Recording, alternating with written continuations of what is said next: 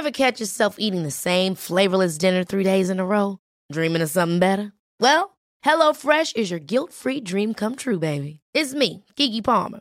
Let's wake up those taste buds with hot, juicy pecan-crusted chicken or garlic butter shrimp scampi. Mm. Hello Fresh. Stop dreaming of all the delicious possibilities and dig in at HelloFresh.com. Let's get this dinner party started. Hi, I'm Daniel, founder of Pretty Litter. Did you know cats tend to hide symptoms of sickness and pain? I learned this the hard way after losing my cat, Gingy. So I created Pretty Litter, a health monitoring litter that helps detect early signs of illness by changing colors, saving you money and potentially your cat's life. Pretty Litter is veterinarian developed, and it's the easiest way to keep tabs on your fur baby's health right at home. Go to prettylitter.com and use code ACAST for 20% off your first order and a free cat toy. Terms and conditions apply. See site for details. Hiring for your small business? If you're not looking for professionals on LinkedIn, you're looking in the wrong place. That's like looking for your car keys in a fish tank. LinkedIn helps you hire professionals you can't find anywhere else, even those who aren't actively searching for a new job but might be open to the perfect role. In a given month, over 70% of LinkedIn users don't even visit other leading job sites. So start looking in the right place. With LinkedIn, you can hire professionals like a professional. Post your free job on linkedin.com slash achieve today.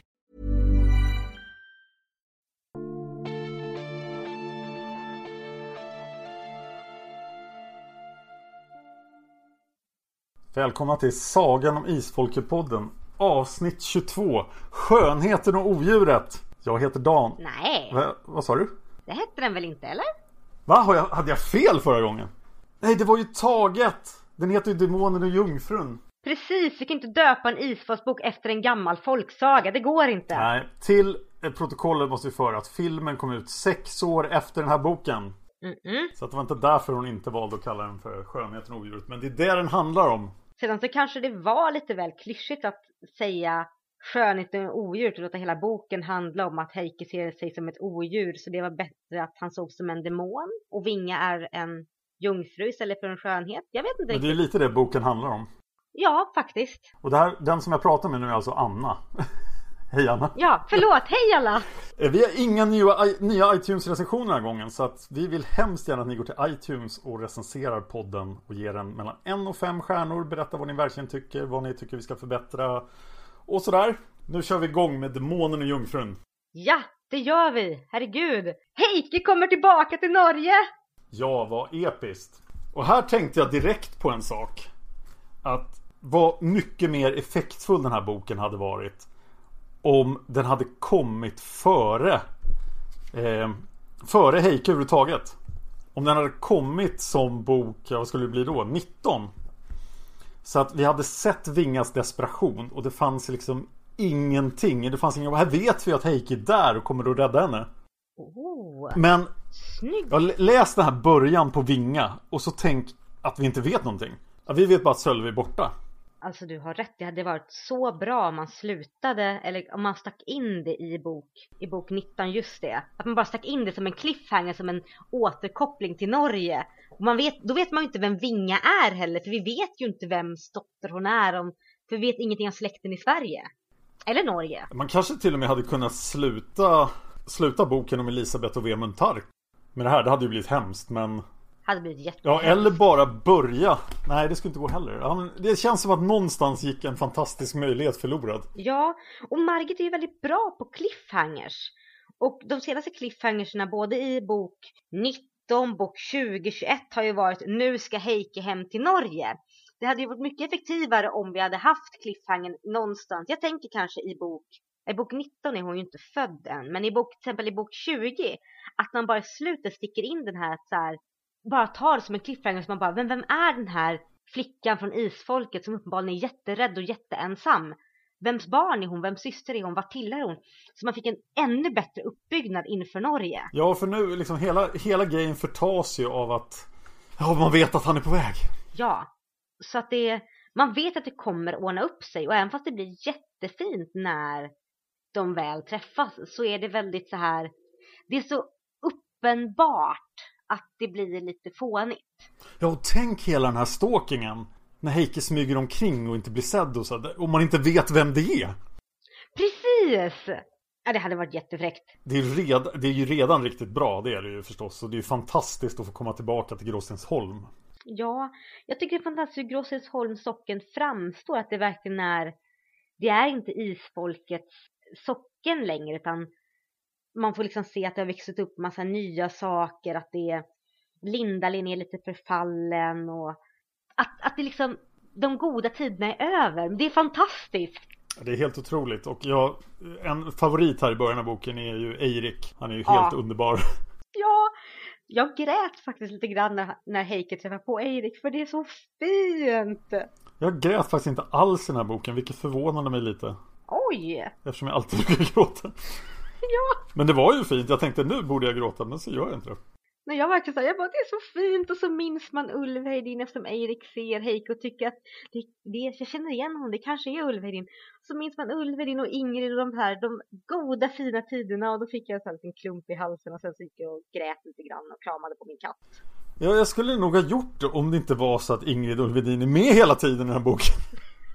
Ja, här har vi din stora eh, aversion mot förfäderna och de är ju med hela tiden typ. Ja, nu är de liksom, de, de kan ju Här säger de ju att de kan ingripa bara när Heike är med Och det är ju skönt att höra i alla fall Jag önskar att vi hade fått den förklaringen lite tidigare att faktiskt att Heike är deras, eh, vad säger man, keril eller redskap på något sätt. För som i förra boken när det var jävligt random vad de kunde och inte kunde.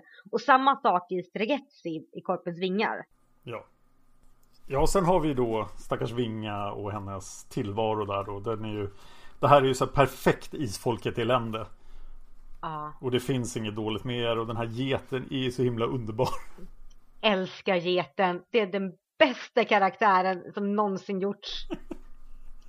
Den Ja, den här är- envisa, tjurskalliga, jobbiga geten. Otroligt mysig Speciellt när den blir täckt av lakan och grejer Och ska Ja. stånga sig ut Det tycker jag är bäst Jag vill faktiskt ha en get efter att ha läst den här boken.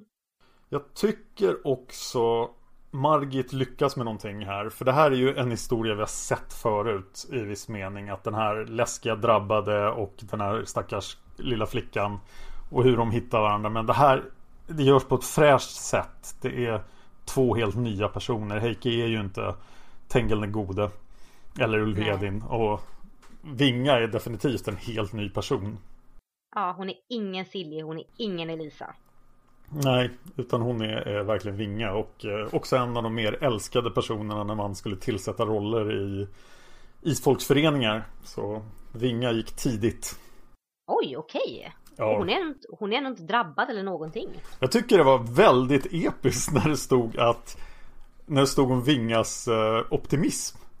Och att det här gjorde henne till en av de få lyckliga människorna i världen. Ja, jag tänkte på det också. Och när man läser det så är det så här, ja men det är klart att det gör. Ja, det, det kändes riktigt bra. Ja, och hon, hon framstår ju så... Jag har aldrig kunnat ankra an till Vinga som karaktär. Jag är nog lite för bitter och cynisk och sen så... Jag vet inte riktigt. Hon var alltid lite för glad för mig, men nu när jag läste om den jag, så tyckte jag väldigt mycket om henne. Jag ankrade inte an och kände mig igen i henne. Men jag tyckte verkligen om henne. Ja, eh, jag har nog alltid tyckt om henne och eh, till alla er Heike-älskare där ute så kanske, kanske jag börjar smälta. Visst gnäller Heike jättemycket och är jättejobbig i den här boken men jag gillar honom fortfarande.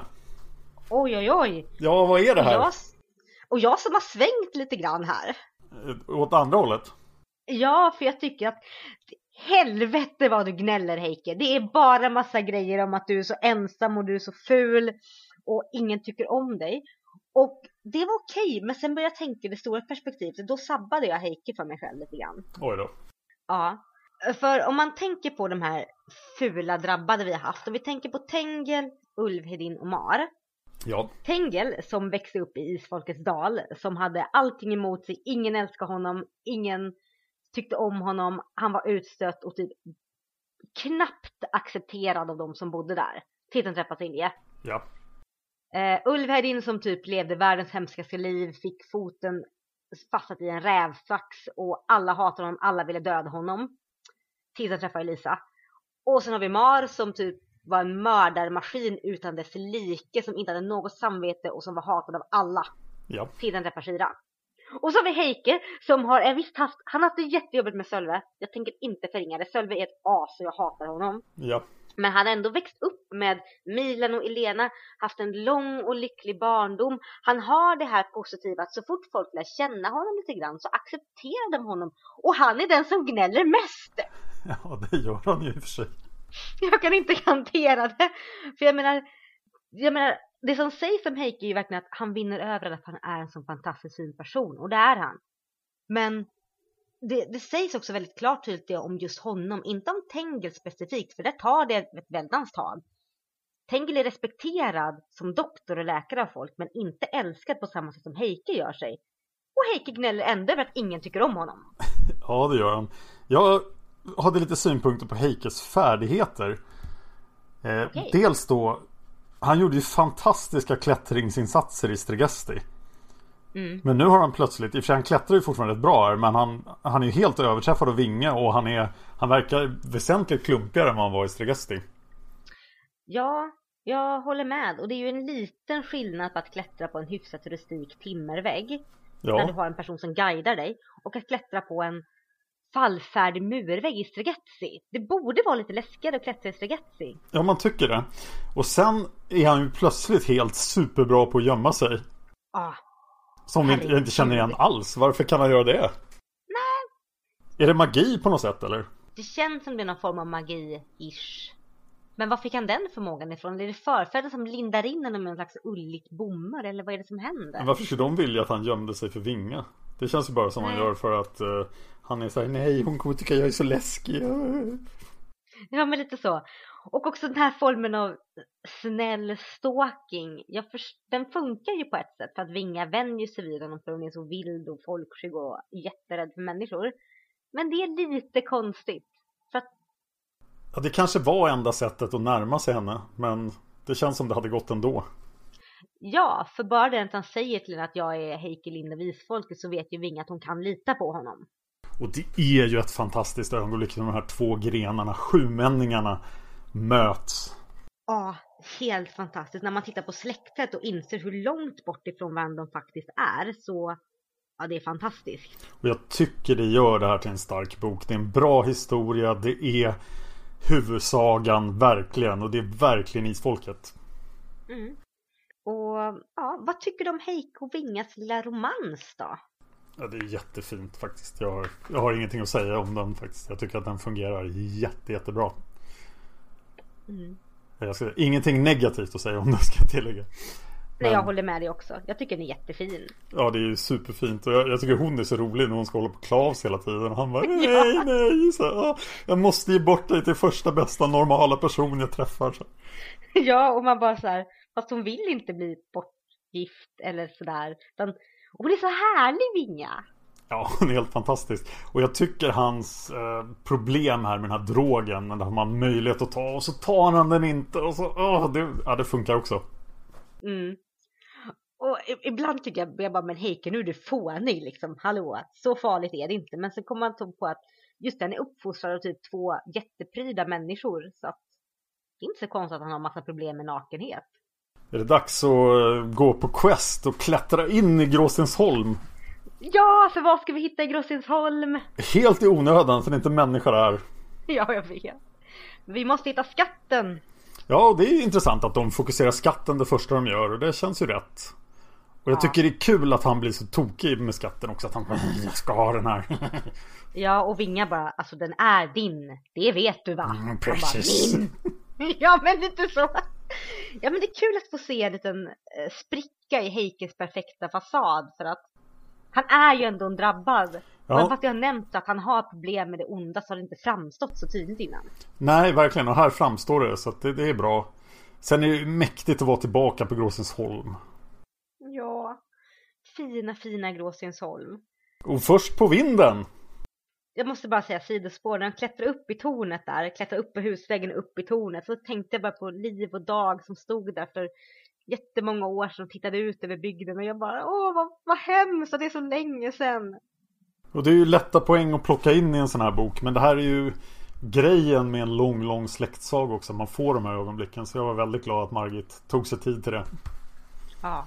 Det finns ju ställen där det kommer naturligt i boken som där. Och sen, Mm. Men sen finns det en lång harang om Villemo senare som känns väldigt lösryckt. Ja, blä. Jag tycker fortfarande inte om Villemo. Eh, de får inte gå till det där hörnet på vinden. Förfäderna bara nej. Farligt, farligt. Ja, jag förstår liksom inte riktigt varför, alltså varför de... Nej, jag har lite svårt att förstå varför de bara säger nej, nej, nej, nej. För är det inte bättre att de får ut sk- skiten från vinden?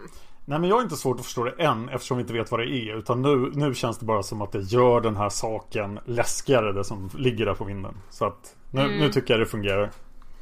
Men de säger att det är vi- viktigt för isfolket på ett sätt. Så borde det inte vara viktigt för dem att få ut det. Precis samma sak som skatten. Ja, det kan man ju tycka. Det Sen är, bör läs- man... det är jätteläskigt men om, om det är viktigt så tänk ifall Snivel, bes- eller så här, tänk ifall liksom de beslutar sig för att riva hela Grossensholm, då är du fast på vinden och det är borta. Ja, jag kan nog ändå köpa det eftersom de vet att en renovering pågår och att eh, målet är att få tillbaka huset. Så att då kommer du ligga kvar där och vänta på den utvalde. Ooh, The chosen one. Frodo. the chosen one! Nej, Nej, Frodo. fel, fel saga. ja. Harry Potter. Eh, ja. Det var något mer jag tänkte på om Gråsensholm. Nej, det försvann. Det kommer säkert tillbaka. Jo, jag kom på en faktiskt sak som jag insåg var kul. Eh, just att de nämner på Grossensholm att de haft det så här Mattias hade sitt mottagningsrum att det har varit så många som varit läkare så de har liksom ett slags laboratorium där. Och det är någonting vi inte fått sett i tidigare böcker för att det har varit så självklart det funnits men nu får vi faktiskt se det. Har för att jag kommer ihåg att Mattias var i det där rummet och hade de där sakerna. Jaha, det har jag helt glömt bort.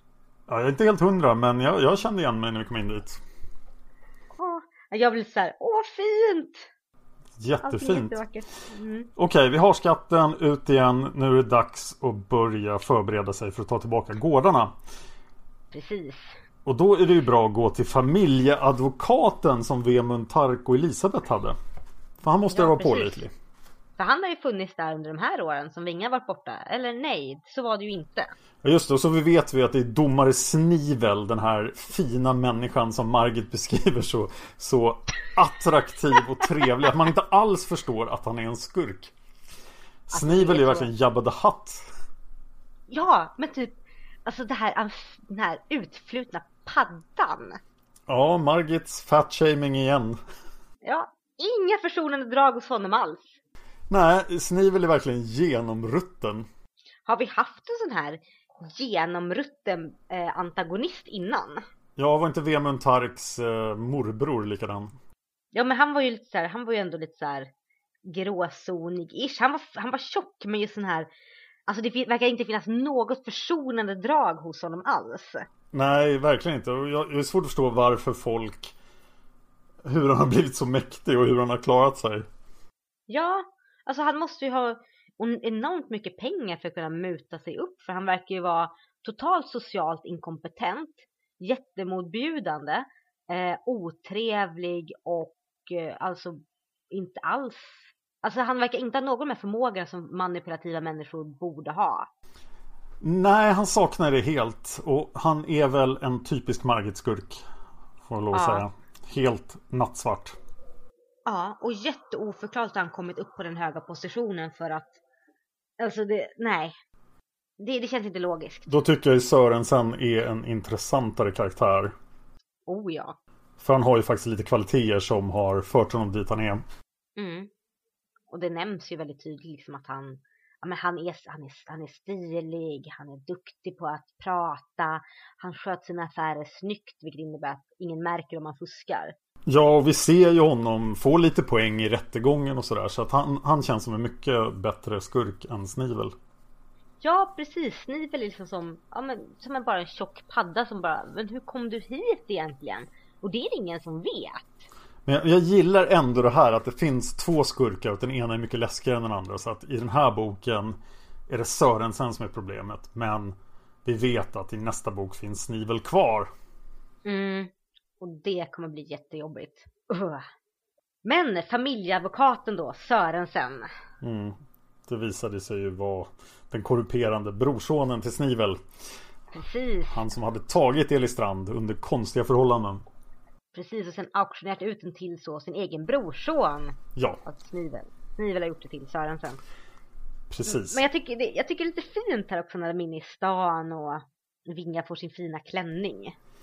Ja, det är ju jättetrevligt. Mm. Och man ser det här att hon tycker alla pojkar är jättefina och, och Heike lider. Ja, Heike lider så mycket.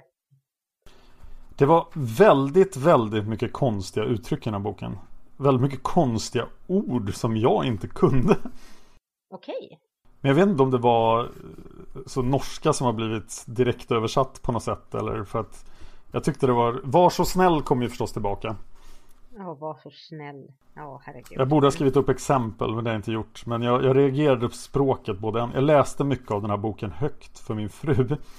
Mm. Som gillar den så att eh, ja, Vi gick till och med på hundpromenad där hon höll hunden och jag läste högt. Så det, Åh, ja, det finns ganska lite folk på det området där vi brukar gå med hunden som tur är. Men vi såg rätt galna ut. Nej men det, jag håller med, det är lite konstigt, alltså konstiga uttryck och lite så här.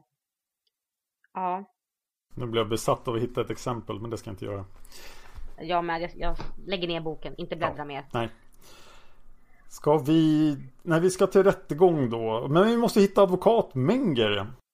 Precis, för att Sörensson, Vinga kommer ju in där som en liten uppenbarelse i pastellblått och rosa. Och, eh, och Sörensson tycker How you doing? Han är så äcklig. Han är jätteäcklig! Jag tycker det är så skönt att Vinga ser igenom honom och bara Jo, du är jättesliskig och jätteäcklig. Ja, han... Eh, återigen då när folk framstår som så här jätteduktiga förförare så... Och sen beter de sig bara som slemmon.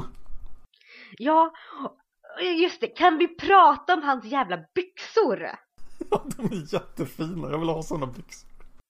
Nej, du får inte ha sådana byxor. Herregud. Ja, men hans, alltså. Jag är helt för kläder som framhäver liksom snygga former och allt så här. Men här känns det bara som att jag måste, jag måste hitta den här och läsa upp Men den. långa strumpor med diamanter på. Liksom. Det, det vill ju alla män ha. Ja, alltså det är, inte, men just där. Sörensen lutade sig utstuderat mot dörrkarmen så alla hans manliga attribut kom till sin rätt åt den ljusblå sidenbyxorna. Vad, vad händer? Vad händer? Är det en del av förförelsen att stå och visa hur stort paket han har? vad händer? Ja, tänk dig Heike i sådana byxor. Oj! Hoppsan, ah, oj! Oj, Oj! oj! Där spårade podden ur fullständigt. Där sp- ja. Eh, kära lyssnare, är det någon som har ett par sidenbyxor? Nej. Eh, ja, eh, Sörensen och hans förförelse, det går ju inte alls bra. För Vinga är ju väldigt barnslig men ändå rätt smart. Ja, jo, bra vinga. Mycket bra Vinga. Det är det, jag tror jag hade glömt bort det när jag läste den här boken för att jag hade bara, jag minns bara att hon var jätte, jättebarnslig och framstod som lite dum men hon är ju inte dum alls. Nej, det tror jag inte hon är. Hon är bara omedelbar. Och jag tror att när jag var yngre och läste den så tänkte jag bara, "Nej, men hon är dum. Och nu när man är äldre och läser den bara, fast shit. Det, hon har någonting alldeles speciellt som man skulle ge väldigt mycket för att fortfarande ha kvar. Ja. Det tror jag är en rättvis bild. Mm. Och sedan så blir ju Heike så här lite svartsjuk och allting blir jobbigt och Vinga blir lite olycklig och Så, vad händer sen?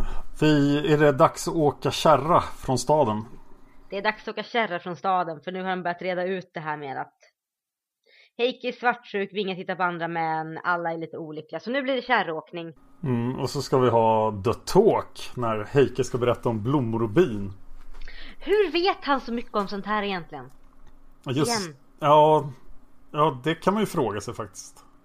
Ja, det, det frågade vi oss redan i förra avsnittet när han hade ett talk med både Gunilla och Erland. Och jag undrade nu, för eftersom han vuxit upp med Milan och Elena som är rätt bryda så plötsligt kan han allt. Precis allt. Ja, det var nog, vi, vi säger att det var han som var med i Stregesti. Peter? Ja, Det var han som berättade. Det är i sig rätt logiskt att Peter faktiskt har sagt hur man, hur man gör och hur kvinnor tänker och vad som ska gå var. Jag tyckte det var speciellt bra när det var så här, ja, men det är ju så barn blir till. Va? Vad äckligt. Åh, jag älskar Vinga! Ja, det var jätteroligt. Ja. Och det är helt logiskt. Hon, har växt, hon, liksom, hon är 16 och hon försvann. Hon har varit där på två som var 14, 13, 13-ish. Ja. Så att det är inte konstigt att inte ha koll på det alls. Nej, det, det är inget märkligt alls. Nej. Åh, den scenen vill jag se i en tv-serie. när De försöker sitta och Heike försöker verkligen förklara och Vinga bara va? Nej, på riktigt. Vi ska snart komma till scenen jag vill se en tv-serie, men den här vill jag förstås också se. Ja, mest för att det hade varit så kul att se den och ja, se Heike så här verkligen försöker, försöker förklara och Vinga som bara nej jag vill prova istället. Det är jättebra. Och det Ja. blir någon slags kompromiss där. De kan inte hålla sig ifrån varandra. Nej. Men det är jättefint samtidigt för att de, jag menar vi har haft isfolksromanser innan, alltså isfolksmedlemmar som tycker om varandra, men här blir det så väldigt på lika villkor. Jag funderar nog dags för isfolksteater här för att det var så himla mycket rolig dialog här. Men jag tror inte vi skulle Ja! kunna hålla oss för skratt. Nej, det är sant. Den, ska ju, den, den är finare om man läser den utan Ja. att skratta sönder scenen. Jag tror att den ska läsas. Vi riskerar att förstöra den för alltid. Mm, och det vill vi inte göra. Nej. Då, de kommer tillbaka, de har gjort det här, de har kommit lite närmare varandra. Och så är det, nej det här får vi inte göra igen, utan vi måste vänta till du är 18. Precis, för när du är 18 så har du mer, eh, jag vet inte riktigt, mer kunskap, du är en, mer kvinna. Jag vet inte hur Heike tänker, men han försöker i alla fall. Ja men det är moral-Heike och eh, hon går ju med på det så att nu, nu ska de faktiskt vänta. Mm-mm. Det är ju rätt bra att Vinga går med på det, annars vet man inte hur den här boken kunde slutat. Nej. Och då kommer vi till scenen som jag vill se i en tv-serie när Sörensen är på värdshuset. Och Ja. träffar advokaten och så vill jag bara se panoreringen över liksom till Menger för jag tycker det är en jättebra introduktion av honom. Ja, det är det verkligen. Han sitter där och dör och så kommer han på liksom, "Åh, det här är min chans att få min sista hämnd. Mm, jag tycker om Menge, han är jättefin. Ja, han är jätte, jättefin. Ja, och så det här att han är så sjuk och han verkligen ändå liksom går in i sina undersökningar för att hitta Heike och Vinga. Och, Och han- lyckas. Och han blir den här perfekta personen i rättegången också. Just den här ja, perfekta antagonisten för Sörensen och Snivel. Mm. Och det blir verkligen hans, så här, det är hans stora chans att komma igen, hans stora chans att få hämnd. Och också, han drivs ju också av det här att han vet att Heike och Vinga har rätt. Det är ju, Elistrand är ju Vingas, Rosensson är Heikes. Han har ju sett bevisen, han vet. Och det, är- det är så snyggt. Ja, det är jättesnyggt faktiskt. Och sen kommer förfäderna in här igen, för Menger är ju lungsjuk och håller på typ att dö. Och då kan vi rädda honom med isfolkets skatt. Mm. Och det är jag helt med på. Helt med på att rädda honom i Isfolkets skatt. Eh, mindre med på att förfäderna plötsligt bara går in och pekar på vad Heike ska göra. Jag tyckte den här scenen var bra faktiskt. Okej. Jag, jag gillade att de visade att de existerade för Menger. Och att de agerade rationellt här och faktiskt gjorde bra saker. Och, ja, jag, tyckte, jag tyckte det var bra. Ja, det är sant. Vad hade du för klagomål på den? Jag hade väl mesta klagomålen på att det... Jag vet inte riktigt, att det gick så enkelt. Eller så här, Heike nämnde liksom att jag skulle kunna bota det, men jag måste ha lite mer tid att tänka ut det. Och, liksom, och sen, för jag hade glömt att, jag hade glömt att förfäderna kom in och hjälpte till. Så jag bara, just det, men nu kommer det ta lite längre tid när han löser det här. Och sen så bara så går förfäderna och bara, men vi löser det. Så. Och jag förstår ju det. För att de vill ju att de ska ha, de behöver ju Menger för han är liksom lagkunnig. De behöver honom med på sin sida. Ja. Men jag vet inte riktigt. jag tycker det gick lite för lätt. Det var som, som att... Mm. Jag hade väl hellre sett typ att Heike gick ut och typ pratade med henne på ett annat sätt eller något sånt där. Jag vet inte riktigt. Det, Ja, blev, lite, det blev lite showaktigt. Jag, visst, jag tycker om att Menge faktiskt fick se att Heike och Vinga inte är galna. För just hade de ju pratat massa om förfäderna. Så de kunde ju mycket väl framstå att de var helt käppgalna. Men jag vet inte riktigt. Det är bara någonting som inte riktigt eh, kändes bra med den scenen. okej. Eh, vad händer sen då? Ja, sedan. Herregud, vad hände sen? Ja, problemet är väl nu att överleva då eftersom Snivel och Sörensen är fullständigt jätteonda och har obegränsade resurser så har de förstås en massa mördare. Ja, Typ legioner av mördare. ja vad är detta? Det känns som att de måste Oslo ju- är väldigt, väldigt korrumperat vid den här tiden. Ja, det måste, hade jag velat kolla upp lite mer hur det såg ut med lagsystemet men vi utgår bara från att i och med att Snivel uppenbarligen håller på med det här typ helt öppet och det är allmänt känt eftersom Mengele sa att ni måste ta det väldigt försiktigt, ni kan inte bo kvar här, ni måste komma hem och bo i ett hus som jag hyr i typ andra, fjärde hand för att ni kommer, ni kommer dö. På riktigt, för Snivel gör sig av med motståndare. Det är känt! Det är så här, vad är detta? Hur kan en domare sitta och ha en grupp henchmen som typ dödar folk och det är allmänt känt? Ja, det var bättre på Dag Maidens tid. Åh, Dag Maiden. Jag saknar Dag. Han fick en mention i den här boken i alla fall. Mm. Tack och lov för det i alla fall. Gud vad enkelt isfolket hade det då med både Dag Maiden och sen Mattias och sedan Alexander Paladin och allting var så enkelt då. Det är ju lite skönt att allt är borta. Att vi inte har den här liksom, jättestora resurserna som vi hade förut. Nej, det ska ju vara tufft och jobbigt nu. För i den här boken så finns det ju verkligen insatser. Okej att det finns förfäder och alruna på deras sida. Men de är ju ändå illa ute hela tiden och det gör ju romansen effektivare. Det gör historien effektivare. Mm. Och sen en sak som jag tycker också är väldigt effektivt eh, också att den delen som Eirik och hans familj bidrar med att det lilla folket vill jättegärna se isfolket tillbaka som herrar i socknen. Ja, det är bra. Mm. Och de gör ju också jättenödvändiga insatser som Heiko och Vinga inte skulle klarat sig utan. Nej, gud nej. De hade ju varit helt körda om inte... Heike hade aldrig hittat Vinga till exempel. Eh, de hade haft mycket svårare att ta sig runt i bygden, hitta folk. Menge hade aldrig hittat dem. Det är så väldigt mycket just det här.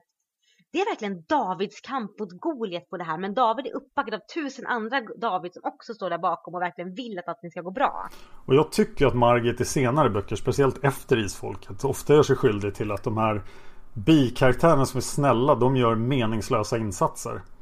Mm. Som ändå inte spelar någon roll för huvudpersonerna har så mycket makt och hjälp. Men här är det verkligen inte så utan Eirik, mm, bra kille. Ja, jättebra kille. Men Vinga beslutar sig för att stämma, eller Vinga och Heike stämmer ju Sörensen Ja, för att han har tagit över Elistrand på otillbörligt sätt, att det är neopotism inblandat. Nu jädrar, nu kör vi! och här har vi återigen det här att det här är första steget. Vi, kan, vi måste vinna den här rättegången och sen kan vi gå på Gråsnäsholm och Snivel. Mm. Jag förstår helt hur Menge tänker för att ska man börja med att knäcka en så stor motståndare så börjar man med att ta undan benen först. Mm. Jag gillar det. Men man måste ju komma till den här rättegången först och det är ju inte det lättaste. Nej, speciellt inte när förfäderna har tagit semester. Ja, vad hände här? Nej, de var och kollade på Ola att inte han råkade ut för någonting. För Ola, den här gigant i isfolksagan. Ja, de kan ju inte kolla på Christer Grip för han är ju försvunnen för alltid som det står i släktträdet. Precis. De kanske kollar upp Gunilla och Erland att det faktiskt typ funkar bra där, att Arv är lycklig och... Men de bryr sig inte om att Heiko Vinga håller på att dö. Utan det Nej! är Alrunan som får sköta det. Ja, tack gode gud för alrunan här. Ja, och här känns det också som här, övernaturliga hjälpare och de är inte någon egentlig fara. Men Alrunan har ju lite begränsningar här och man blir väldigt glad när den räddar dem. Mm. Det, det blir man, man blir verkligen jätte, jätteglad för det. Den här scenen är väldigt mycket desperation. Det, det är liksom. Det är tre mot två var på Heikki medvetslös och allting är jättejobbigt. Mm, det, det är det. Jag tänker lite på det där när Dominik skulle slängas i sjön. Ja just ja. Och det var ju väsentligt läskigare än det här just eftersom han inte hade en alruna. Mm. Men det jag gillar verkligen är de här ogärningsmännens reaktion. Att bara, "Eh, magi, vi drar. Det här får advokatjävlarna klara själva. Hej då! Och så har de verkligen dragit. Ja. Det är inte jättekompetenta henchmens. Nej. Men tack och lov för det. Ja, och sen är det då rättegång. Och vad ska, vad ska vi säga om den? Eh, jag trodde att jag hade för mig att rättegången var mycket längre och större del av boken. Jag kom faktiskt inte ihåg någonting av den här boken nästan. Jag visste att de skulle träffas, att de var... Men jag tänkte, men herregud, allting jag kommer ihåg är från nästa bok. Ja, jag läser ju den här väldigt, väldigt, väldigt mycket. För jag hade inte våroffer nämligen, så jag läste om den här väldigt många gånger tills att våroffer kom på posten typ fem, sex veckor senare, för posten var jättedålig. Pratar vi alltså om första gången du läste den här boken? Ja, allra första gången. Åh! Mm. Så jag läste om den här jättemånga gånger så jag verkligen bara, åh men jag minns ju det här. Men i min minnesbild var rättegången en mycket större del av boken. Jag hade för mig att, men de träffades och sen fick Vinga sin klänning. Sen träffade de advokaten och sen var rättegången typ 50% av boken. Men det är ju bara typ de sista, alltså det är ju en pytteliten del som är rättegången. Det är ju slutstriden. Och Ja. vi har inte sett någon isfolksbok som har avslutats i en rättssal. Så här. Vi har sett... Har vi sett någon rättegång? Jag tyckte vi såg någonting när Dag Maiden höll igång. Men inte på Det det, här sättet. Nej, och den rättegång, nej vi såg inte med Dag Maiden heller. För det var när Mattias kom tillbaka och de satte en paus i rättegången jag för mig. Och av vad jag vet om Margit och hur de skriver böcker så är jag beredd att tro att rättegången gick till på det här sättet. Men ni får gärna rätta mig om ni vet bättre. Mm. För nu är det alltså... Ja... Är Heike 20 år då? 1794. Mm. Ja, men det borde han vara. Så 12 nämndemän och tre domare. Mm. Jag, jag tycker det känns som- som en väldigt, det är en väldigt bra rättegångsscen. Den känns genuin, den är bra. Eh, jag tycker det är snyggt med den korrumperade lagmannen som är så köpt av Snivel och så rädd. Och jag tycker det är väldigt... Eh, och så liksom, jag tycker det är väldigt snyggt med hur Menge liksom går in och liksom är verkligen så här duktig, Letar fram bra vittnen, har sin historia på plats. Allting är ju bara så här klockrent. Ja det är det och att Sörensen också lyckas komma tillbaka lite grann. Att han inte är helt hjälplös. Och sen att det finns några hederliga människor där. En av domarna och fyra av nämndemännen och så. Det gör att det blir Det går både fram och tillbaka. Det blir spännande. Precis just det att de bryter den i sista minut liksom här, och de bara nej men nu får vi bryta för idag. Och man bara men åh jag vill att de fortsätter mer, kom igen nu. Det, det, det är väldigt bra. Och, men sen fick jag lite ont i hjärtat. När? För det framstod ju liksom här, under rättegången kom vi fram till att Vemund visserligen dog av en sjukdom men Elisabeth blev ju förgiftad. Ja, jättehemskt. Ja. Och det, det var väldigt länge sedan vi hade, har vi haft någon isfolksmedlem som har blivit förgiftad hittills i sagan som har dött på sånt här sätt? Nej, det tror jag inte. Nej. Jag eh, funderade lite grann och jag ställer den frågan till dig då för jag förstod inte riktigt. Eh, varför har inte isfolksmedlemmarna i Sverige som Arv och Ingela gjort någonting åt det här? Jag vet inte riktigt. För att det här är ändå liksom enorma egendomar. Ja, det känns jättekonstigt. En del av mig vill skylla på taskig postgång. Eh, å andra sidan, i och med att isfolket är så måna vid att hålla kontakten med varandra. Ja, Jätte, jättemåna vid att liksom ha kontakten och liksom vara med varandra och sånt där. Så känns det jättekonstigt att de bara, äh, det slutade komma brev. Det ja men de, de säger att de är så måna men de träffar varandra vart 20 år. Nej, men det är isfolken i Sverige som jag verkligen ibland vill bara typ slänga i ett hav. För de bara, men ni har ett problem med den här gården. Det är det hela er rikedom baserar sig på. Ja, det är ingen som bryr sig ens om vad som har hänt med Vinga. Nej, precis! Och ingen har brytt sig om att kolla upp det heller. Så jag säger isfolken i Sverige, just, just den här isfolken i Sverige med hela gårdarna och nu det här säger jag bara att men fuck you, ni är sämst släkt i världen. Och det är ju förstås för att det ska bli mer dramatiskt men det känns ändå lite löst. Och dessutom funderar jag på Tarks familj. Ja, Alltså Lillebror till exempel, han var ju inte helt Han var inte jätteond. nej, Utan jag skulle kunna se att han ingrep här. precis. Det är ändå hans brorsdotter. Ja. Eller Vemund Tarks pappa. Ja, nej men han är ju död. Dog han? Han sköt sig. Ja just det, det gjorde han. Ja då blir det svårt att ingripa, förlåt. Ja, nej men ingen fara men det känns som det finns så, alltså så mycket konstighet. Jag menar Ingela borde ju definitivt ha hört av sig. Det är liksom, Ja det, det känns lite konstigt. Men tillbaka till rättegången. mm, Den går som vi vill. den går som vi vill, tack och lov. De får till och med släppa ner Snivel ur sin så här och ställa honom lite grann inför rätta. Men där är ju rätten så korrupt så att de släpper honom. Slutar rättegången överhuvudtaget? Eller vi, vi lämnar boken innan den är riktigt klar. Mm, Ja, det gör den. De, de, eh, ska se. De lämnar rättegången. Ja, Menger är fullkomligt slut. Ja, efter att Snivel har sagt, ja fast visst, jag gjorde det här, men vad ska ni göra mot mig? Kom då. Min brorson är inkompetent, så han offrar ju sin brorson för att klara sig själv. Ja, Och de vet, de säger ju bara att, ja men Sörensen kommer att förlora. Det är liksom inte, vi får inget domslut, vi bara vet att det kommer gå på röven och de kommer få tillbaka Elisand, men de kommer aldrig komma åt Gråstensholm. nej. Och då kommer ju den här avslutande scenen som är en väldigt fin cliffhanger. Ja, Det grå folket. det grå folket. Ja, nej, gör det inte. Du Nej, kommer inte klara av det. Precis, det kommer gå dåligt. Men gör det ändå. Ja, För det är coolt.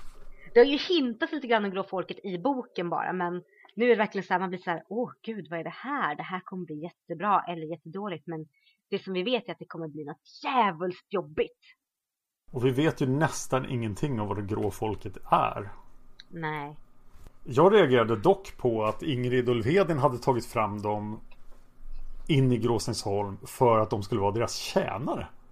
Det lät lite, inte som isfolket direkt. nej, och andra sidan kan jag tänka mig att när Ingrid och Ulverin väl blev gamla och Ulverin Hi, I'm Daniel, founder of Pretty Litter. Did you know cats tend to hide symptoms of sickness and pain? I learned this the hard way after losing my cat, Gingy. So I created Pretty Litter, a health monitoring litter that helps detect early signs of illness by changing colors, saving you money and potentially your cat's life. Pretty Litter is veterinarian developed, and it's the easiest way to keep tabs on your fur baby's health right at home. Go to prettylitter.com and use code ACAST for 20% off your first order and a free cat toy. Terms and conditions apply. See site for details.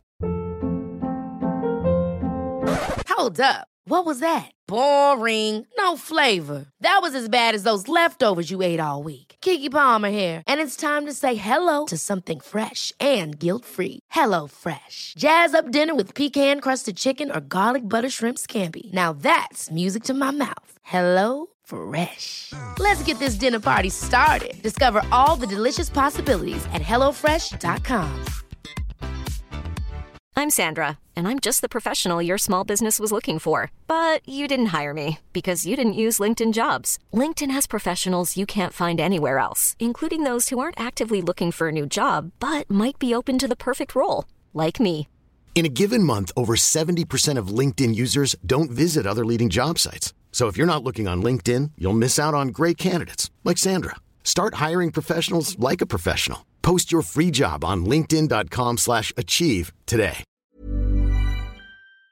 vi kommer till Gråstensholm så ville de ju trolla för fria händer. Så att de, jag har för mig att de sparkade typ de flesta av tjänstefolket och sen så, Ja, de sparkade väl alla och ersatte dem med gråfolket då. Det är mitt intryck. ja jag tror de hade typ någon eller nå, typ två stycken kvar. Bara sådär och sen, ja, de ville väl bara kunna vara, vara sig själva lite grann. Ja, partyåret på Gråstensholm. Ja jädrar, det året hade jag gett mycket för att se en fanfic om alltså. Man förstår att, eh, att Ulfhedin dog. Ja, men han dog lycklig. Och det är den här boken. Just det, jag vill notera att vi får, i den här boken får vi faktiskt ett namn på, vi får ytterligare namn på en drabbad som vi inte har eh, sett i tidigare böcker. Oh, vem då? Vi får ett namn på, för Heike nämner om en kvinna, han nämner ju liksom att han har hjälp av Ingrid och Ulvhedin såklart. Och sen Trond. Och sen också en kvinna som är väldigt från forna tider i historia som heter Dida. Just det, här kommer namnet för första gången. Vi har ju sett henne förut. Ja, och här får hon faktiskt ett namn. Och det tycker jag är väldigt intressant för det ankrar ju an till en del av sagan som vi inte har, alltså långt innan Tengel den gode. Och det tycker jag är väldigt episkt att det kommer in just här. Ja, det får mig komma ihåg en fråga jag hade om den här boken. För att Vinga har ju räddat Mikaels böcker och det var ju väldigt rådigt.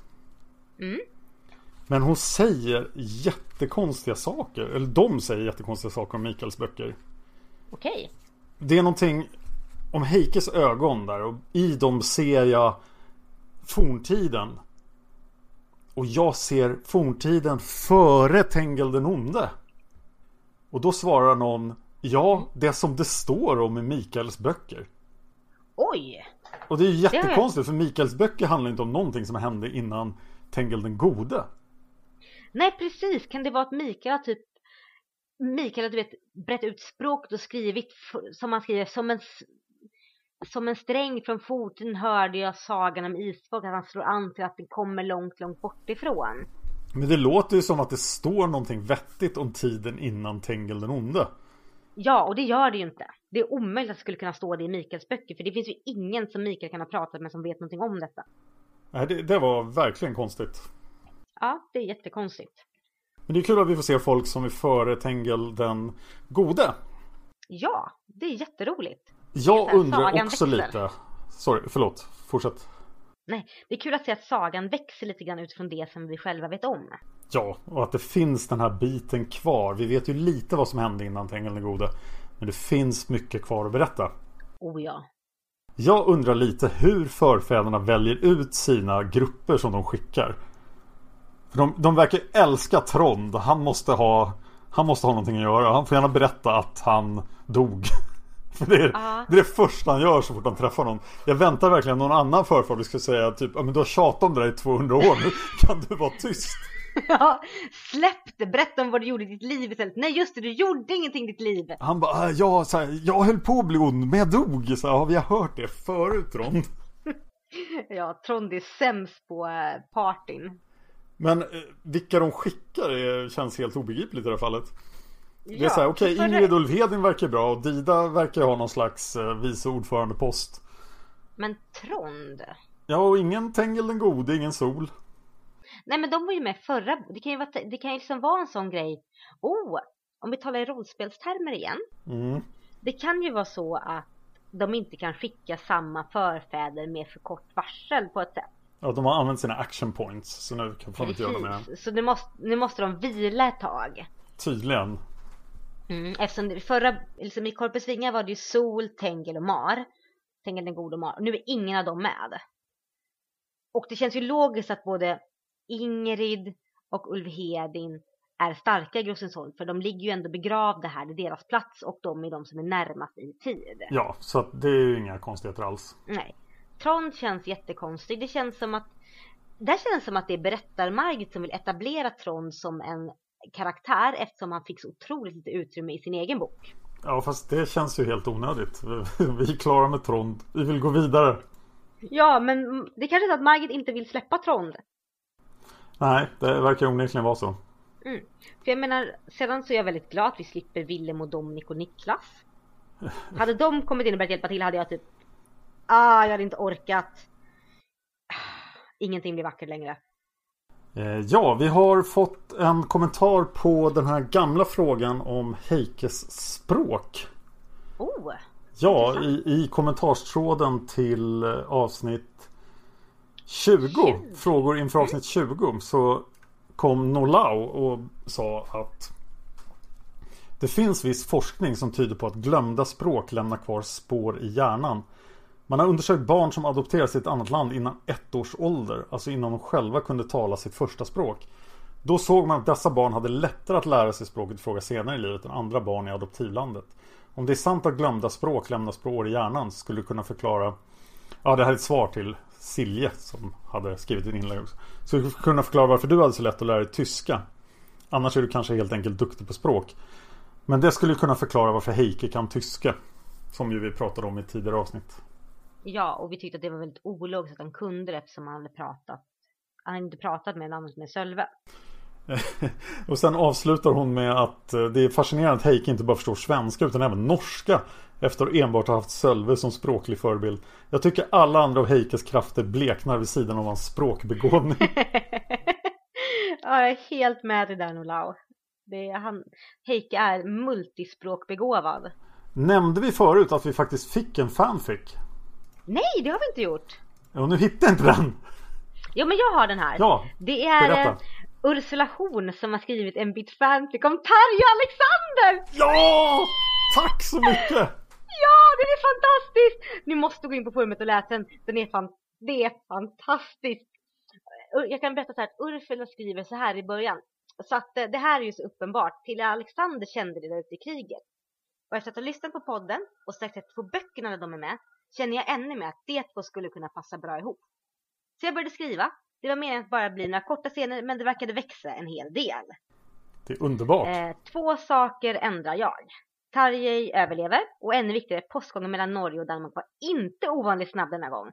Och det här är alltså, det är två rätt rejäla poster med text som är helt fantastiska.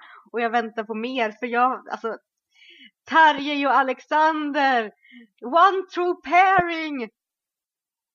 Ja, och då är det dags att gå igenom lite åsikter från er om den här boken. Ja, precis. Och vi ställde ju de vanliga frågorna. Vad tycker du om boken? Vilket är bokens bästa ögonblick? Och vilken är din favoritkaraktär och varför? Och det är Heike som börjar svara. Och ni kan alltså också svara inför framtida böcker om ni går till forumet på isfolket.se, klickar på forum. I god tid inför varje avsnitt lägger vi upp en sån här tråd. Eh, ja, så vi frågar Heike vad tycker du om boken? Och Heike svarar Jag tycker att boken är rätt bra. Det är spännande att Heike äntligen ska komma hem och det är skönt att få återse Lindalen och de andra gårdarna. Ibland kan jag ty- dock tycka att Heikes osäkerhet och Vingas barnslighet går till överdrift. Vilket är bokens bästa ögonblick? Heikes tankar efter parets, parets kärleksstund. Eh, och citerar vi från boken då. Heike hade en stor klump i bröstet. Hon ville ha mig, tänkte han gång på gång. Hon ville ha mig. Vil- vilket är din favoritkaraktär och varför? Geten? Frågetecken. Vingas get blir väldigt personlig när Margit beskriver henne. Jag kan inte låta bli att fnissa när geten envisas med att vara hos Vinga. Och man får följa getens tankar. Övriga tankar. Framsidesbilden av Heike liknar inte min Heike.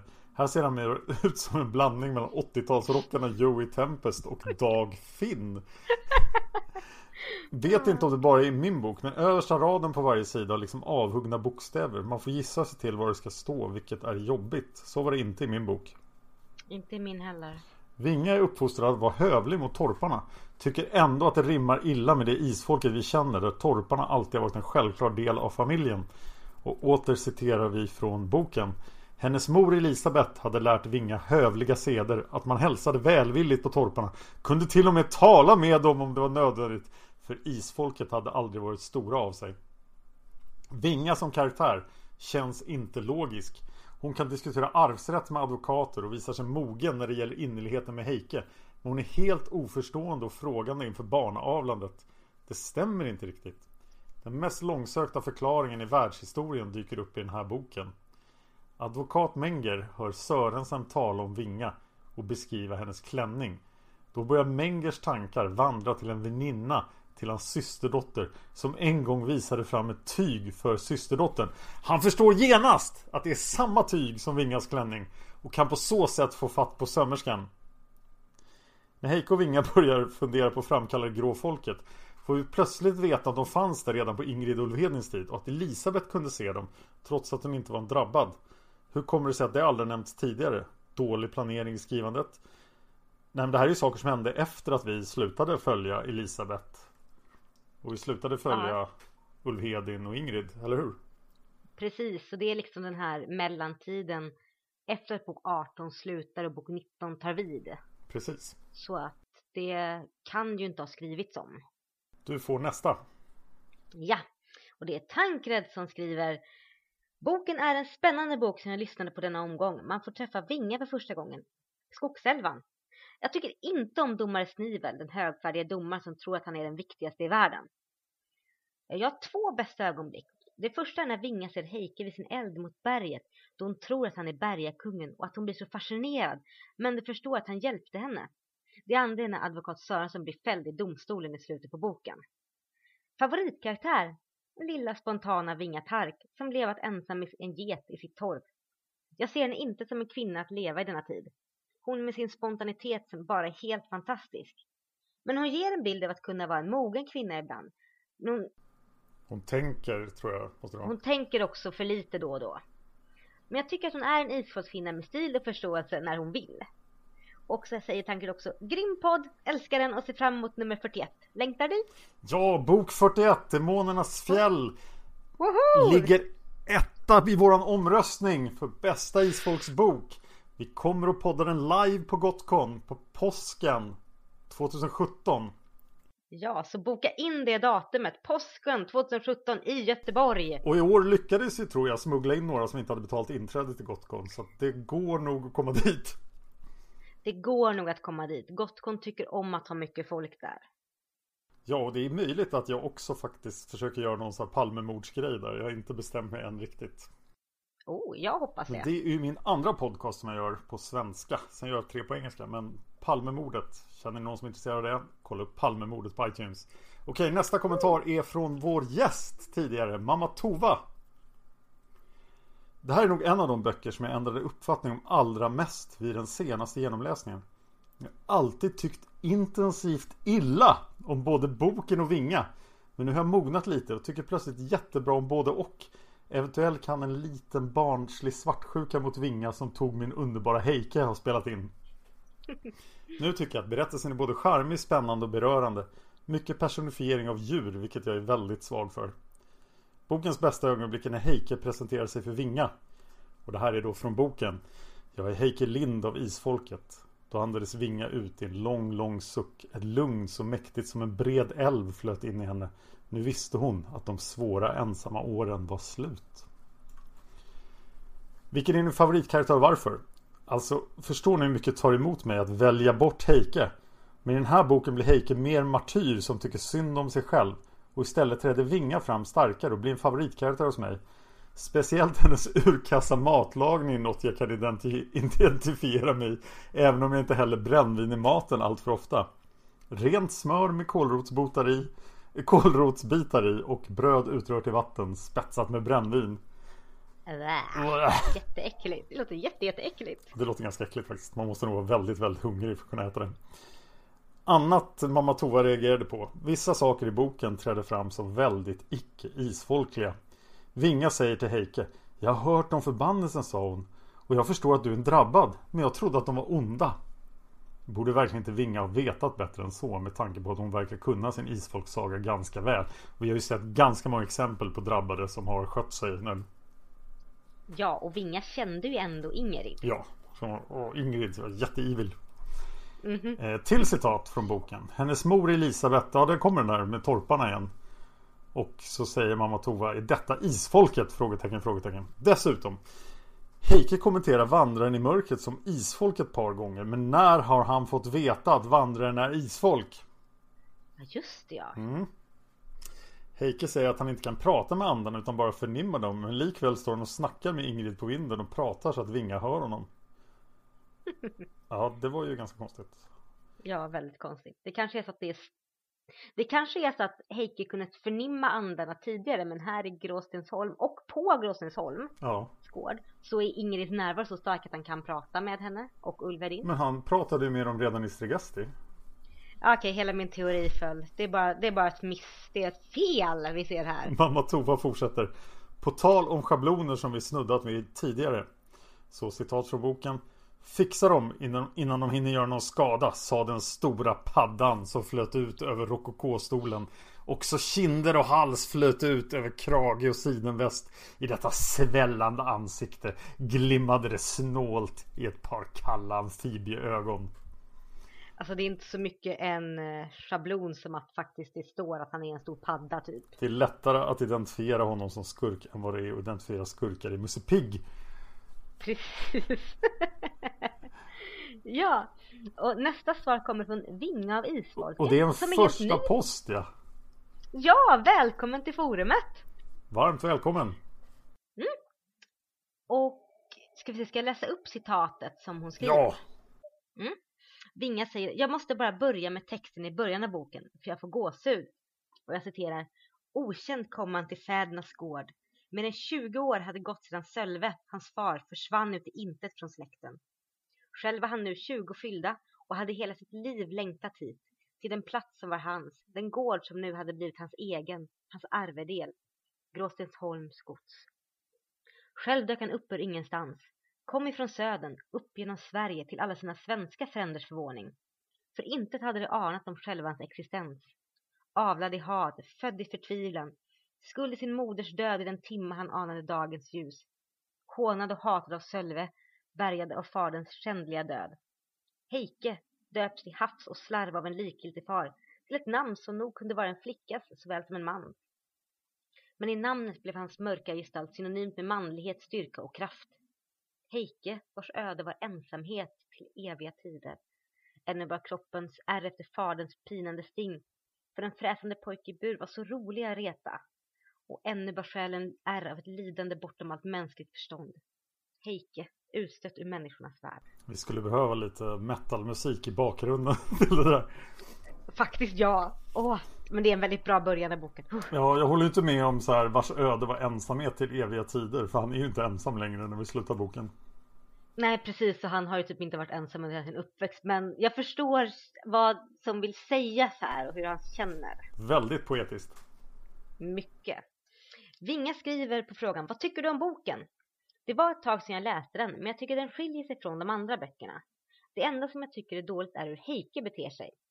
Det var som sagt ett tag sedan jag läste den här boken, men jag kommer ihåg att jag störde mig lite på hur Heike liksom ogillade Vingas väldigt framåt personlighet. Bokens bästa ögonblick, när Vinga rider på Heikes rygg. Jag tycker det är så svårt att föreställa mig Vinga på stora Heike. Ska, ska vi läsa upp den här? Vi kan ta det som en dialog. Ja, Isfolksteater! Ja! Mm. Vem är berättaren då? Jag kan berätta. Du kan berätta. De tassade på under tystnad tills Vinga plötsligt pep till. Då ska du pipa till. Vad är det nu? Det här är ju bara tistlar. Små elaka tistlar med små små piggar som man aldrig får i skinnet. Kan vi inte gå någon annanstans? Han såg sig omkring. Det är så tät skog här. Vänta, ska jag hjälpa dig? Mm. Nej, jag fick ut en. Jag tyckte du sa aldrig. Det var sånt där litet aldrig. Hon tog ett par steg och stack sig på nytt. Du, du skulle haft skor, sa han då hon fått ut de nya taggarna. Jag har ju inga skor. De är för små eller har inga sulor kvar. Heike tvekade. Kom då, klättra upp på min rygg, Ja! sa hon förtjust, drog upp kjolen och hoppade upp. Heike tog tag om hennes ben och försökte glömma att hon inte hade något under. Vinga tryckte sig smeksamt mot hans nacke. Du har så fint strävt hår. Blir som getens. Oh, vad jag tycker om dig. Sitt still! väste Heike sammanbitet. Hennes händer flätades in under hans halslinning. Tänk så breda skuldror du har. Får jag känna på dem? Inte just nu, är du snäll? Lojt som en katt sträckte hon ut benen, varje muskel i dem och vickade med de bara fötterna. På det sättet spände hon ryggen mot hans, kroppen mot hans rygg och sidor så han kände varje detalj av henne. Vill du vara så vänlig och sitta ordentligt? Hon skrattade mjukt, lekte med hans hår och nafsade honom under örat. Hopp, hopp fålen min! Jag är inte din fåla! Jo, det är du. Du liknar en ordentlig hingst, sådan som far hade förr i världen. Hon tystnade då hon mindes vad hon sett hingsten göra en gång. Nej förresten. Mumlade hon lamt. Men har jag inte fina fötter? Åter vickade hon med, hon med dem framför honom. Heike stönade tyst. Han visste nu att han inte bara måste beskydda den lilla Vinga. Han måste också värja sig mot henne. Hennes tillitsfulla troskyldighet. Det kunde bli absolut dräpande om han inte aktade sig. alltså det här är en sån där scen som jag vill se att de gör en tv-serie på. Ja, det skulle bli bra. Mm. Ja. Eh, Vinga fortsätter att skriva favoritkaraktär. Det är såklart Vinga. Jag älskar Vingas framtid, att hon verkligen har kvar sitt barnasinne och att hon visar upp så mycket känslor. Jag älskar henne helt enkelt. Och nästa kommentar kommer från fröken Anna-Maria som nu är uppe på sin sjunde post men också en av tre personer här då som ser ut att ha kommit till forumet från podden. Det gillar vi. Ja, Vad tycker du om boken? Äntligen tillbaka i Norge och Gråsensholms socken. Boken är spännande och känslosam i en lagom blandning. Vingas utsatthet och vetskapen om att det bara är hon och Heike som kan rädda gårdarna och deras kamp för att lyckas tycker jag är bra beskrivet. Men skurkarna är alltför stereotypa och korkade för att kännas som ett allvarligt hot. Hånglandet i kärran känns också lite orealistiskt med tanke på både tidens och Heikes prydhet. För en gångs skull känns inte förfädernas inblandning så irriterande.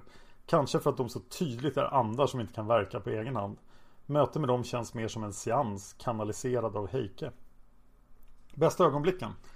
Alla gånger som Vingas spontanitet och okunnighet krockar med Heikes blyghet och förnuft.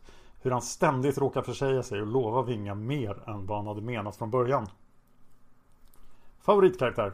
Vinga, absolut. Oblygheten och kampviljan är en härlig kombination. Fast ibland är hon lite väl brådmogen i sina funderingar. Till exempel att man inte ska gifta sig med någon förrän man sett personen äta och sova. Övrigt, när jag läste den här boken i slutet på 80-talet kom det ut en bok om könsroller och stereotyper i populärkulturen. Den tog upp både Grottbjörnens folk och Sagan om Isfolket. Jag minns att just bok 22 analyserades samt även bok 9. Är det någon mer som har läst den analysen? Den var rätt kritisk vill jag minnas. Oj, den boken vill vi komma över! Ja, definitivt. Är det någon som har den här boken så skicka den till oss för guds skull. Eller ja, skicka inte boken, skicka titeln så vi kan hitta den. Ja! Jag vill jättegärna läsa den. Och bok nummer nio är ju Den ensamme. Ja, och det var en intressant bok att välja av alla. Ingen Villemo-bok utan den ensamme. Precis, som har en man i huvudrollen hela tiden och en man som visar massor med känslor och depression. Det här måste vi... Kära lyssnare, vet ni vilken bok om könsrollsstereotyper i populärkulturen detta rör? Som gavs ut i slutet av 80-talet. Förmodligen. Ja. Skicka titeln till oss. Vi har ju en baktanke just att titta på könsroller och stereotyper som vi glömmer bort i vår isfolksgeofri ibland. Men det här var ju jätteintressant. Mm. Kanske får bli ett specialavsnitt. Ja, det, oj, bra tema till specialavsnitt. Gör en anteckning Eller någonstans. hur? Jag antecknar det på min hand. Får vi se om det håller till nästa gång. Eh, Anna-Maria fortsätter. Är uttrycket Jeanne d'Arc om en mörkhårig kvinna med gyllenbrun hy allmänt vedertaget? Eller är det något Margit hittat på själv? Jag har för mig att Heike tänker så om Gunilla flera gånger. Någon mer än jag som får bilden av Jabba the Hutt ur Star Wars på näthinnan läser om domaren Snivels paddlika uppenbarelse. Det blir väldigt svårt att ta en skurk på allvar som ser ut på detta sätt. Anna-Maria, du är inte ensam. Jag fick den bilden också, särskilt när han säger glimmade i amfibielika ögon. Då var det bara oj, oj, oj. Ja, det känns ju Det som att han är Jabba the Hutt. Ja, Han kan fortfarande förflytta sig så han är en ung Jabba the Hutt från Phantom Mm. Menace. Nej vad säger jag inte från A New Hope. Eh, digital remastered versionen. precis. Som bara slabbar runt lite grann. Ugh, Sen eh, var det din tur. Ja, och haha. jag fick, jag fick norskan. Yes. Och det är Silja Arngrimsdotter som skriver, som svarar på Vad tycker du om boken? En ganska bra bok som nog var en större favorit första gången jag läste serien. Det är härligt att Heike äntligen får komma till Norge och Grossensholm som han har längtat efter så länge. Men trist att så många av isfolket är borta och att Brytar har fuskat sig till hans arvegods. Snuskat sig till hans arvegods. Det är ett fantastiskt uttryck Ja. som inte blir lika bra på svenska. Bokens bästa ögonblick. Heike och Vingas första möte. Senare, då de vandrar runt mellan de äldsta gravarna på kyrkogården, lägger på blommor och snackar om de som ligger där. Episkt. Och då de smyger in på Grossensholms gård för att hämta skatten. Favoritkaraktär. Jag tycker att det är fantastiskt hur Margit ger djur personligheter som solkats, som Solskatt, Mikaels hund och nu Vingas get. När det gäller de mänskliga karaktärerna så är det ett svårt val mellan Vinga och Heike. Jag blir lite less på Heikes negativa tankar om sig själv och hans överbevisning om att så fort Vinga träffar andra unga män så kommer hon omedelbart att falla för en av dem. Det här att jag vill ha Vinga och hon kanske vill ha mig men hon kommer kanske inte snart att vilja det drar ut lite för mycket på längden. Därför får jag kanske välja Vinga. Hmm. Ja, annars, som ett par andra har nämnt så är det ju inte likt isfolket att bara nådigt kunna prata med torpare men inte umgås med dem. Det känns inte överhuvudtaget som något Elisabeth skulle ha lärt Vinga. Elisabeths mor Tora däremot var ju en ordentlig snobb så hon kanske skulle ha sagt något sådant. I denna förbindelse måste jag bara nämna något i allt som jag alltid irriterat mig över i många av Margits böcker. Den överdrivna höfligheten då nära familjemedlemmar säger ni till varandra. För mig verkar det fullständigt onaturligt men det kanske var så under gamla dagar.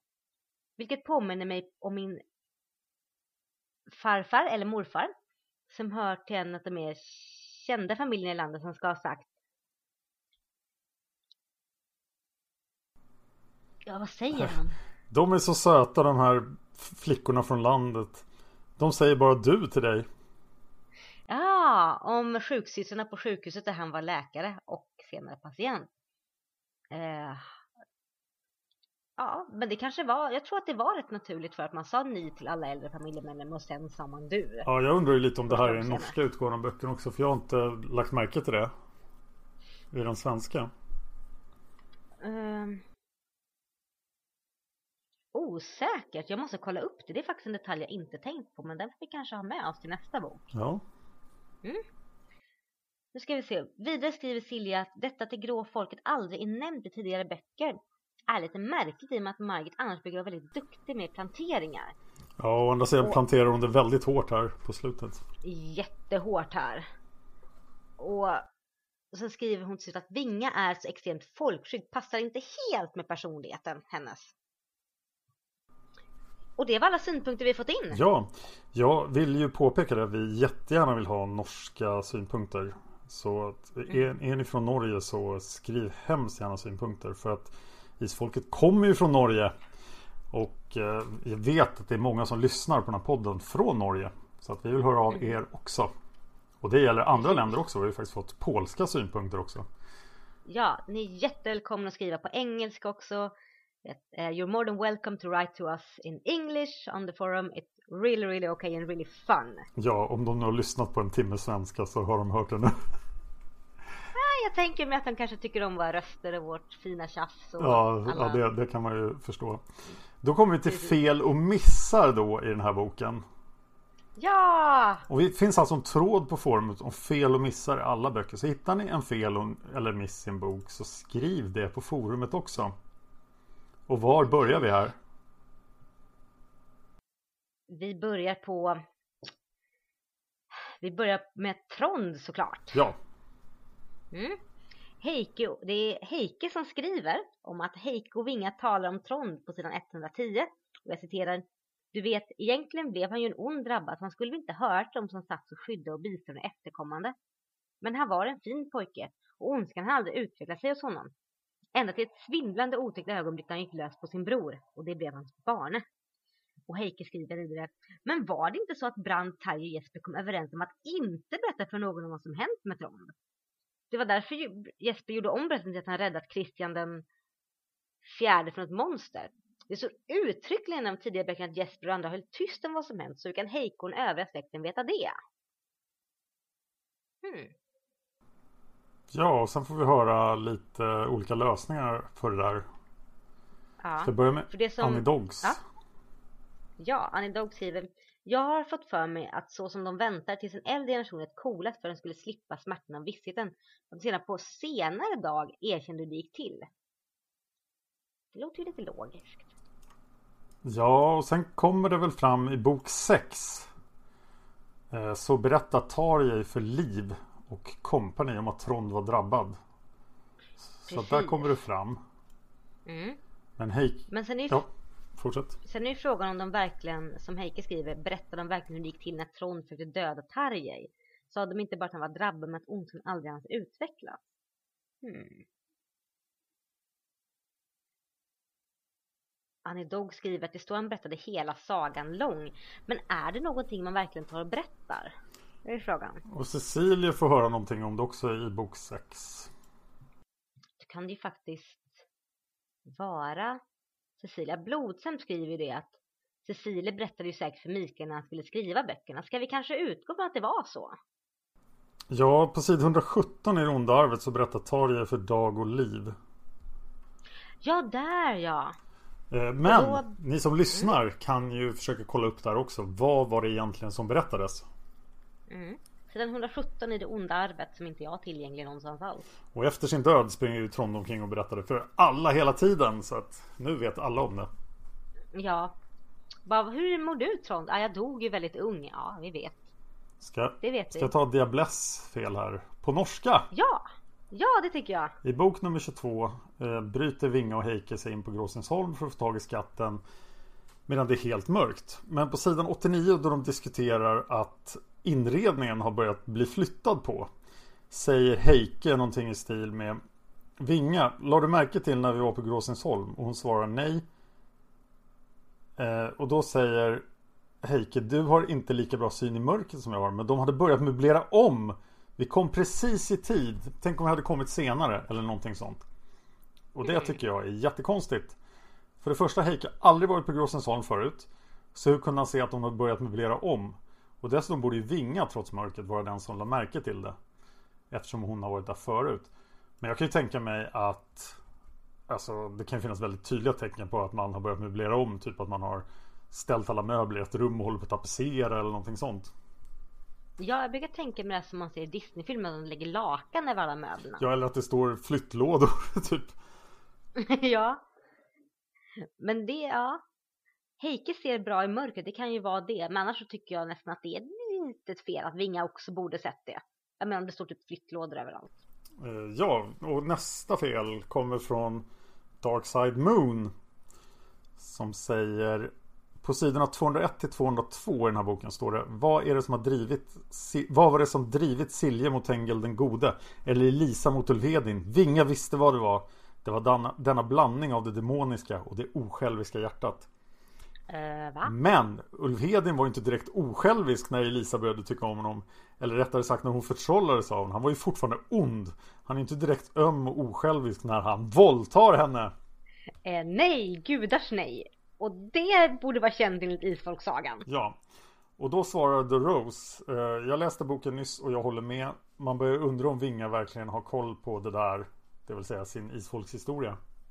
Jag... Nej, jag tror att här har Vinga fått någonting om bakfoten. Och det var allt vi hade. I det här avsnittet. Det var det. Och nästa gång blir roligt för då är det dags för Våroffer. Så, så har jag Woho! rätt titel på boken nu. Nu sa du rätt titel på boken, Åh skönt. tror jag. Eh, var kan lyssnarna hitta mer av dig Anna? Ja, jag har en blogg, setsunaseras.blogspot.se som man jättegärna får gå in och läsa på. Där skriver jag om allting från kattungar till antirasism till feminism till, ja, anime-serier. Och jag har även en Facebook-sida, Setsuna Seras, där jag lägger upp alla mina blogginlägg men också andra intressanta länkar. Och den får man hemskt gärna gå in och gilla. Sedan finns jag på Twitter som Anna Seras och där twittrar jag rätt regelbundet, ofta rätt mycket vardagliga saker nu. Om ja, vad jag gör när jag är hemma, om senaste Game of Thrones och lite annat. Och Dan, vad kan man hitta mer av dig? Man kan hitta mig på Twitter som Dan Horning.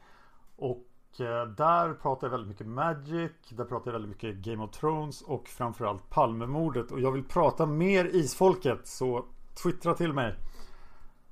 Eh, man kan också hitta mig på mina andra poddar då som ju är Palmemordet som jag redan har pratat om. Eh, Game of Thrones Chat CHAT där vi pratar om Game of Thrones. Och eh, sen är jag, har jag grundat något slags Magic-kollektiv där en massa konstiga människor spelar Magic. På Magic Gathering Strat på Youtube och på iTunes. Och sen gör jag antik historia på Fan of History. Jag gjorde just ett avsnitt som handlade om de berömda åren 7000 till 6500 före Kristus. När kineserna gör en massa konstiga tecken som skulle kunna tolkas som skriftspråk. Och om det stämmer, det håller på att utforskas just nu faktiskt. Om det stämmer så är det 3000 år innan sumererna började skriva. Wow. Och det finns då Fan of History på Youtube iTunes det också. Nu har jag ingenting mer att säga den här gången. Nej, och då säger vi tack och hej lyssnarna så hörs vi i nästa bok. Hej då!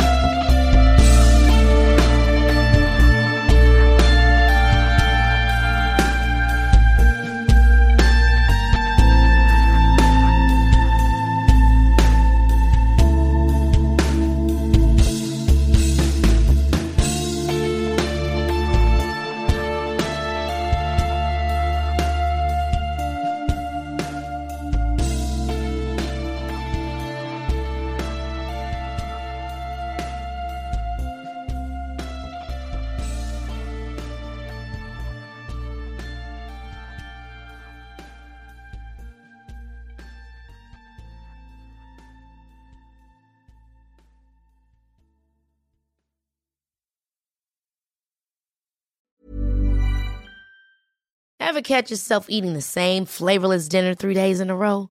Dreaming of something better? Well, HelloFresh is your guilt-free dream come true, baby. It's me, Kiki Palmer.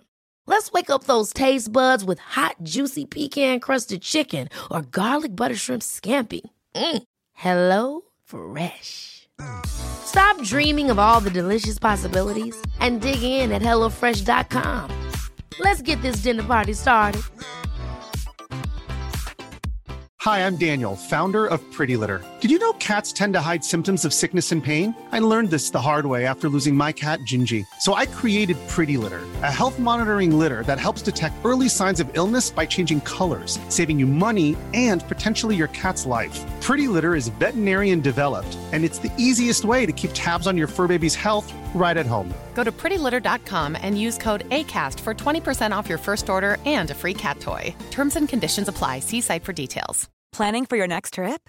Elevate your travel style with Quince. Quince has all the jet setting essentials you'll want for your next getaway, like European linen, premium luggage options, buttery soft Italian leather bags, and so much more. And is all priced at 50 to 80% less than similar brands.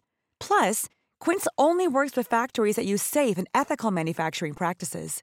Pack your bags with high-quality essentials you'll be wearing for vacations to come with Quince. Go to quince.com slash pack for free shipping and 365-day returns.